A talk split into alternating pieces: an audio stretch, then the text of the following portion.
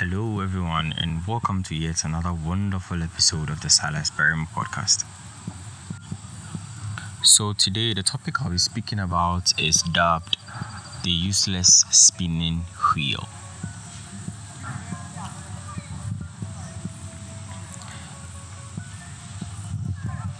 Most of us have been asking ourselves, what is the point of life? At least at one instance of our lives, we've asked ourselves the point of living at all. Because people live and then people die. Bad things happen sometimes, good things happen sometimes. And is there really a meaning to life when there's death? These are questions that people ask day in, day out.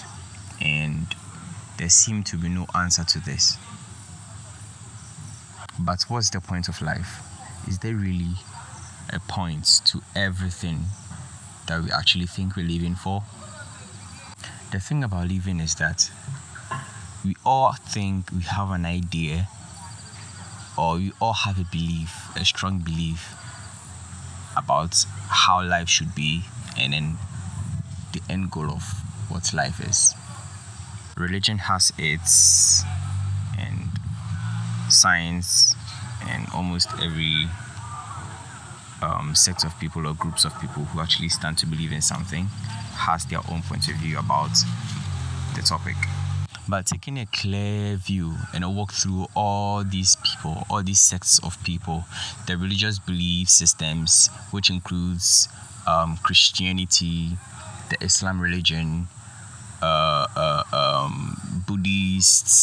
All of them, if we take a walk through this, their ideas and why they think that life that life has a meaning, that everything that we think we're living for has a very great end goal.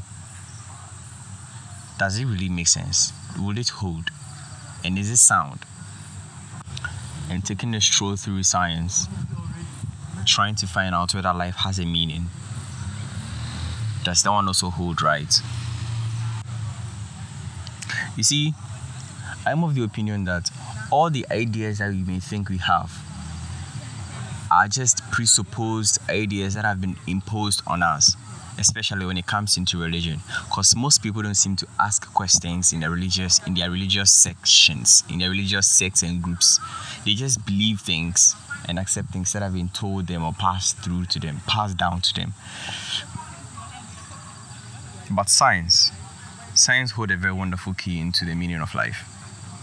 Science define life, and then we see that basically everything that encompasses life has uh, uh, um, has has this ability to undergo some some processes called the life processes which when we were in school we used to actually abbreviate as Mrs. Green. Movement, sensitivity, growth, and blah blah blah, excretion, all those stuff. So so far as you have an organism, right? So far as you have anything at all that goes through these stages, then such a thing is said to have life. Right? Great. Now, my question is what's the point of life? When you don't have life anymore. Because if I have life and I know I am alive, right? Everybody can see that I'm alive. I'm walking about and breathing and talking to people and experiencing this user interface, which we've already discussed in our previous episode determinism and non determinism, the essence of life uh, in determinism and non determinism. Then we get to know and understand that this whole universe that we see and interact with is just a user interface. So if you no more have an access to the user interface and then you can't interact with people anymore through this user interface that we have called the, the, the, the outward reality that we're actually seeing right now, then what's the point of life again? There seems to be no point of life now because I can't live. I don't have breath. And then after that, people come up with stories that there is some sort of life which actually springs up after death. Well, Buddhists have theirs that they said life is more like um, a circle, right? Reincarnation. You die, you come back in another form, and then you die, you come back in another form. So, me living here as a human being, I could die and come back later on in another form as a tree, or as a cat, or as a goat, and that could possibly continue my my my my, my um, um, processes in life, my interactions with the natural, with with the user interface, and then possibly there could be a meaning to life. But thinking about it very well, anytime thinking about it very well, it's like the meaning to life is only linked or anchored very, very, very deeply with living. So, so far as you say there is a meaning to life, then you have to be alive. But then, what if you die? What if you're dead? Is there another meaning there? Because when you're dead, you're gone. You become, I don't know. you become, it's highly depressing to think about this, but you become food for maggots, right? So, what will be the point? But then you can't talk about life without taking out death, because life is actually death is actually a part of life, right? So what what if I'm dead? Then what's the point then? This idea could make you think for like the whole day, thinking, is my life really worth it? Am I supposed to be living at all? What's the point of life? And all these questions that I'm asking today are very depressing ones. And, and, and the high number of depressed people on this planet now are actually suffering from this question, this existential question. But then I think there's a very big there's a very big um, solution to this. Well, a compromise, let me say, to this to um, make people leave. Uh, um, to make to make people just accept what they are and thrive to become better and continue with this life as they see it on the surface. Because if you don't do that, there's nothing else you can do. And believe you me, you'll be depressed your whole fucking life. And you won't do any goddamn thing on this planet. So this is my suggestion. In as much as humans are going to go extinct in the near future, well, maybe, maybe not. But then I know the extension of the race of humans is not going to come in 10, 50, 20, or 100 years. It's going to come way, way, way after. And believe me, if you're listening to my voice now, in 100 years' time, there's a chance you might not be alive. So, what can you do to make sure that even after you're dead, the humans that are going to come after you, people you've connected with, will have an essence to you being alive? We'll be glad that you were alive, like Martin Luther King or Kwame Nkrumah and other great people that we know. But then, before I say this, you have to listen and you have to be open minded. Listen, religion is not going to solve the problem. Religion is not going to solve the problem. I have much more episodes coming soon, which is going to explain why I'm saying this. But religion is not going to solve the problem. It's only going to uh, make you feel soothed at the moment that, oh, I mean, at least there's a point. I mean, when I'm di- when I'm dead, I'm going to experience some form of bliss or joy after my death. Like uh, angels will come and sing to me, take me up to heaven, blah blah blah blah blah, and all the other bullshit that is out there. Religion isn't the problem. Uh, isn't isn't going to solve the problem. But then, what can we do? Listen, live every fucking day of your life like it's the last because after it's gone, you're not going to get any. Even if you are, the time is not yet here, right? Time travel isn't real yet. The only time you can travel, the only time you can actually do time travel is only in your mind by remembering past events. Full stop. So live every single day like it's the last of your days. That if you should live today, if you leave this world today, if you should die, anything to, should happen to you there was there was at least something that you did or something that you're doing or something that you brought up or people that you met that actually will make you feel like will make you feel satisfied with your life. I don't really give a damn about hell or heaven. The only thing that matters that I think you should do is this. Do something to make sure that the people that are going to come after you are going to be living a happy life just because of you are going to be happy, are going to be stress free just because of you. Because heaven, hell. I mean, all these things are much more depressing than you think about the points of life. Because someone told me, um, th- someone said there's a God, and then this God created me and brought me into onto this planet, and then his only reason for making me is for his pleasure. What's a narcissist?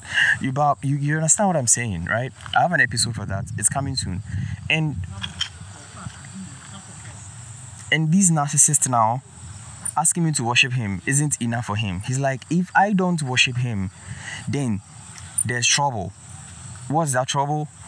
I will be destroyed. He's going to smash me.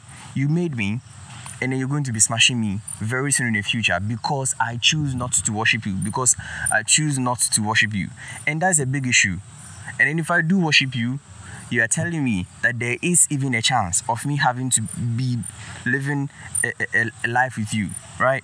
Okay, so let's say I worship you and then I have the chance, right? I'm selected. Oh, my son, you did great. Come and spend eternity with me, right? In heaven. And then I spend eternity with you in your heaven.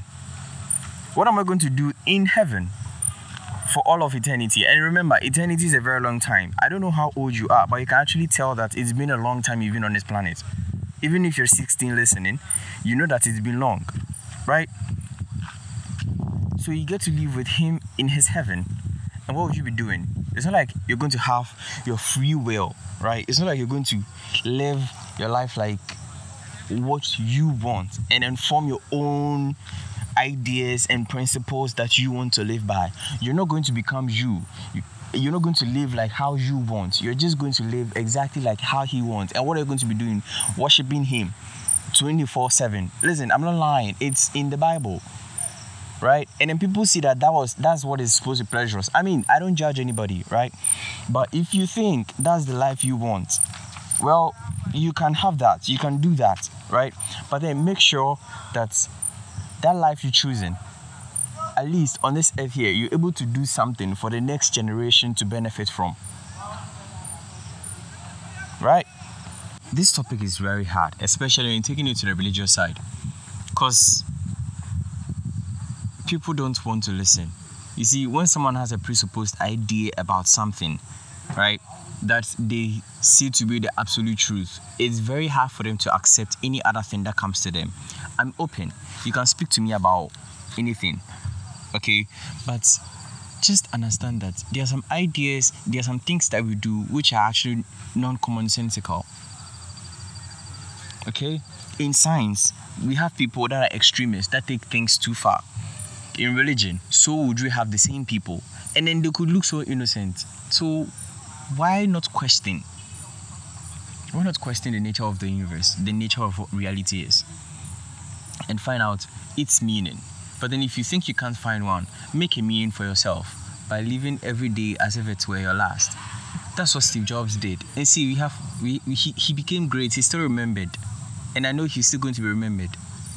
What can you do to add to life, to add to, to, to the world, and make people enjoy, and make people have a, an easy life after you are gone or you're incapacitated in any form or way? Death shouldn't be feared, bros death shouldn't be feared. I mean, it's scary thinking about it, all right. But then I think when when when you live a life where you're actually satisfied, right? You know that yes, I did this because I want to do it. Well, and and and you continue in that, even when you're even even when you're about dying, you know exactly that you lived a wonderful life and you won't be scared. The only reason you will be scared is because people will be missing you. You you necessarily don't know what is in the unknown, and that is very terrifying.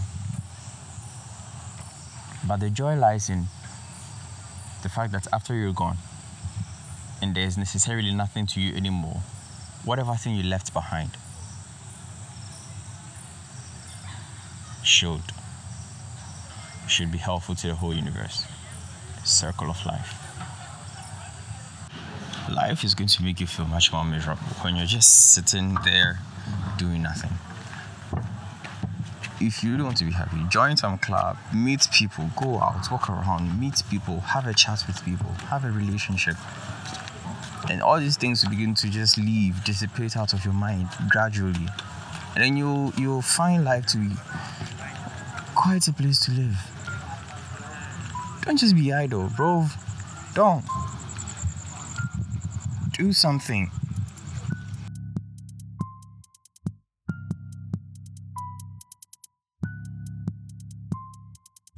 Thank you for listening today. And I'll see you in the next episode. Goodbye.